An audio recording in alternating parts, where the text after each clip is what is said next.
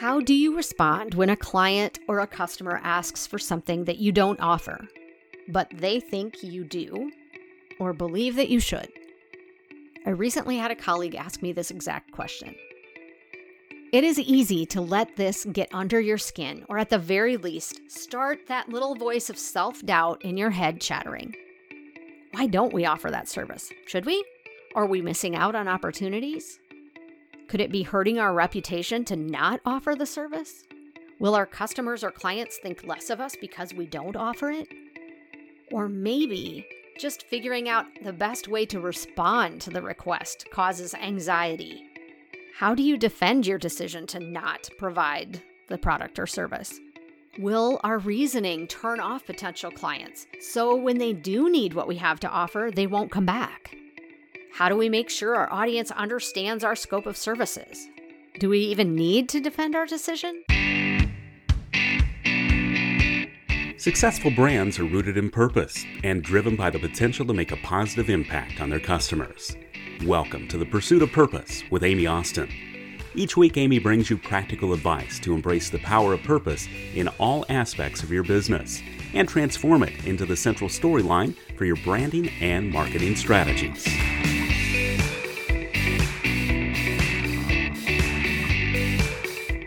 Do you respond when a client or a customer asks for something that you don't offer, but they think you do or believe that you should? I recently had a colleague ask me this exact question. It is easy to let this get under your skin, or at the very least, start that little voice of self doubt in your head chattering. Why don't we offer that service? Should we? Are we missing out on opportunities? Could it be hurting our reputation to not offer the service? Will our customers or clients think less of us because we don't offer it? Or maybe just figuring out the best way to respond to the request causes anxiety. How do you defend your decision to not provide the product or service? Will our reasoning turn off potential clients so when they do need what we have to offer, they won't come back? How do we make sure our audience understands our scope of services? Do we even need to defend our decision? It doesn't matter which side of this scenario you fall. A clear and concise understanding of why you are offering the services you do will lead you to the true answer to these questions. At some point in time, all businesses start to question whether they could or should add more services to their scope of work. It is a natural occurrence human nature, really. In her book, Teenage Waste Brand, Evelyn Starr shares her observations on how brands, just like teens, experience an identity crisis.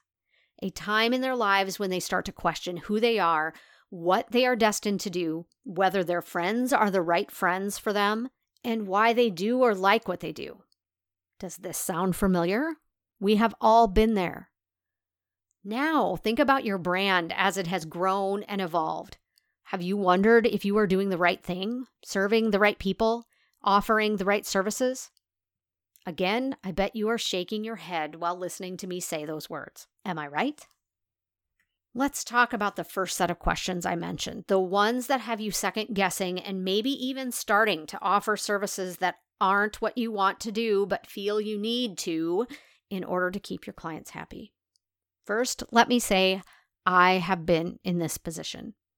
The work I do for clients is focused on brand strategy, but often my clients will ask me to be involved in writing copy or creating ads for them.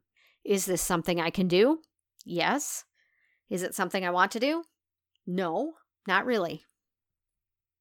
When I started my business nine years ago, I often ventured into doing work that was not part of my core service offerings because I felt I needed to in order to keep my clients happy or to keep a prospective client interested in working with me.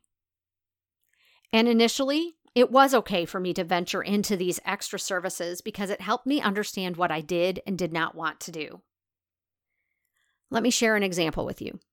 Early on in my business, I worked with a wedding planner to gain clarity and consistency for her brand and reintroduce her business after she had been silent for several months due to personal health issues that she had faced. We worked hard to define who she was, how she was different from other planners in a very competitive market, and why she was the right choice for the couples she served. As we finished this strategy work, we developed a list of tactical strategies that she needed to do in order to get her marketing aligned with the new brand positioning that we'd defined. One of these tactics included redoing her website. I helped her find a web developer and designer, and then ended up serving as a liaison between her and the vendor throughout the process. Even though I was knowledgeable about building a website, and it was helpful to have me serve as a translator between the vendor and my client. I was miserable.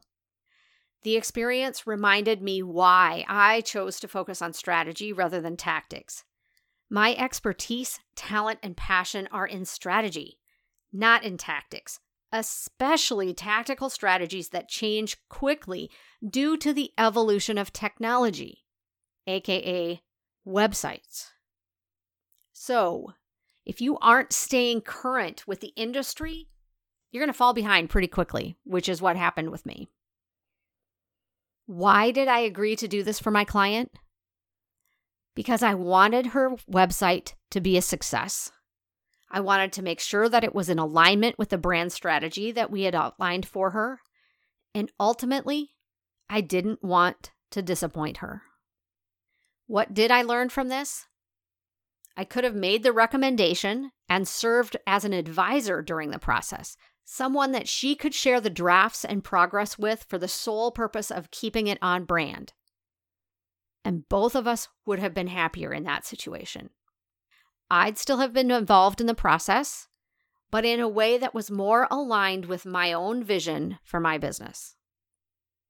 I wouldn't have known this had I not done that work. Let's go back to that list of questions. I felt I was missing an opportunity if I didn't add that work to my scope of services. And like I said, I felt like I would be letting my client down. These were nothing more than stories I was telling myself, assumptions that I was making. And in the end, I didn't do the work to the standard that I have set for myself. Had I not had the relationship that I did with my client, doing that work for someone else would have certainly led to a ding in my brand's reputation. As I reflect on this example, I'm happy to have recognized the problem early on and stopped it from becoming a habit or an expected part of the work that I do.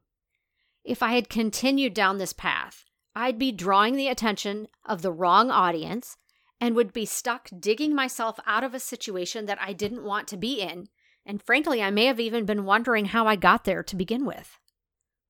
When we let our audience dictate what services we offer, we aren't doing them any favors, at least not in the long run. What they are getting is the service they need, but likely not at the level of quality that they want or that you want to be associated with. You're directing energy towards an effort that is not aligned with your skills, your passion, or your desired vision. You become frustrated and tired. And when you take a moment to look up, you realize that you've missed opportunities that more closely align with your vision than what you've been spending time doing. There is no win win in this situation, only lose lose. Ultimately, what was happening is the wrong audience or wrong service has held you back from doing the right work with the right audience. If we bring this back to the idea of the challenges that teens face as they mature to adulthood, consider this. If your client is taking more time than is necessary to complete the work, maybe they require a lot of hand holding to get a project done, or they are demanding that you work on evenings or weekends, which is outside your regular business hours. Or they want their requests filled in a short time frame, resulting in you spending more time on their work than on other clients. This is an example of your customers bullying you and your brand. If you find yourself in this situation, it is time to move on from that customer or client. In the long run, your brand will benefit from this action. Your time and attention can be focused on those who are the best fit for you and appreciate your expertise. Now, if you are consistently being asked to do something that is outside of your scope of work, I recommend you take a closer look at your messaging. Are you clearly defining the work that you do? Or is there room for a broader interpretation or definition of the services than what you actually do? For example, I used to get a lot of calls about doing graphic design work. what I came to realize was that there were multiple definitions of what marketing and branding meant, and that by not being clear in my own messaging, I was attracting people who felt marketing was the same as design and that branding meant a logo. Take a look at your own messaging, or better yet, have someone you trust review it and make sure you haven't left key points open for interpretation. So, after you've reflected on all of this, how do you communicate this disconnect with those who are making the requests? Approach the conversation with an understanding that just because this isn't the right fit now doesn't mean you and this potential client won't get to work together in the future. Acknowledge that their problem is real. As you help them understand your position, include why you aren't offering the service they are requesting. You made the decision not to include this in your scope of services for a reason. Share it with them so they recognize it is not about them or their request. It is about your bigger business strategy. If possible, offer them suggestions for others who can be of assistance and be clear on expectations of how and what you are able to do to be of assistance for them now and in the future. But what if your clients are making requests that are relevant to the services that you offer and could make sense for you to offer to more clients? That is an important point to consider. And my advice here is to take a deeper look at how the service fits into the overall vision of your business, as well as is it something that you can offer to others at the same quality as what you do your primary services? How does it make you feel? Is it logical and a natural fit for what you are doing? Will you enjoy and thrive from offering this service to more clients? Here are a few other considerations to include when you are reviewing this thought process. Determine whether the market size is sufficient to support the addition of the service. Will you actually have demand for it? Or will you be working to create demand? Do some market research. Is the market growing, holding steady, or is it shrinking?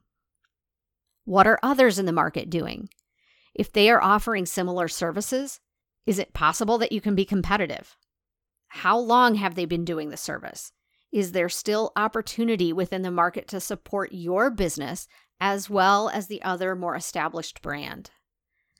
If not, is your business in a position to be able to carve out in essence, steal a share of the market. Do you need additional training, equipment, square footage, or other significant additions to your business in order to offer this service and still meet the expectations of your client and of yourself? Next, do you have the relationships and partnerships already in place to support the expansion of your services? Think about referrals and testimonials or other relationships that might give you a good head start in the marketplace.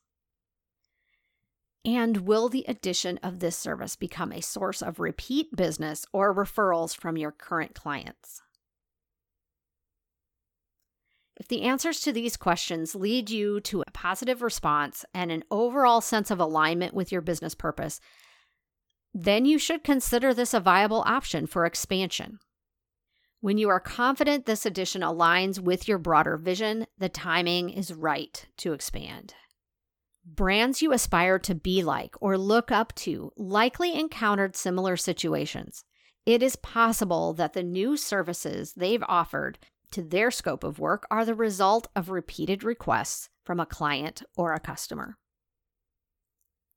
In closing, pay attention to the requests of your clients and consider how these requests fit into the bigger picture of your business. Some requests may push you into an uncomfortable or undesirable position.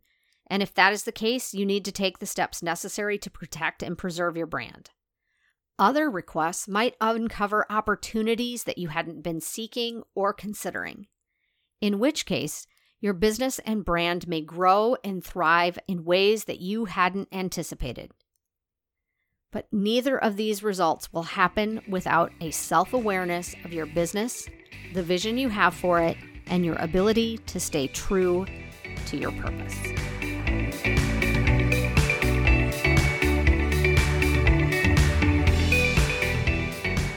A big part of the work I do with clients is helping them achieve clarity. What is important to them? Why they do the work they do? What problem do they solve for their clients?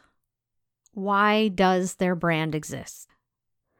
These are just a few examples. And when they find clarity in their brand, their business, and the role they play in its success, they find confidence confidence to do what is necessary to achieve their next goal, the growth objective, make the next sale.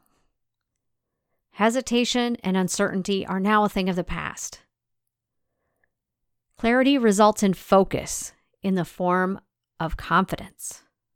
It's very difficult to avoid distraction when you're not extremely clear on what you'd rather be doing. That quote from Jocelyn Glei really sums up what I do. So, my question to you is what distracts you? And if you need help with that, maybe a marketing director on call session is just what you need to jumpstart some action. These hour long sessions are laser focused on your needs and results in an action plan and resources to make things happen. Message me if you're interested in scheduling a discovery call. This has been the Pursuit of Purpose podcast presented by Austin Marketing. If you enjoyed the show, please be sure to leave a rating and review on your favorite podcast player. Head over to amyaustinmarketing.com for links and resources mentioned in today's show, as well as ways to subscribe and connect with Amy. Thanks for listening.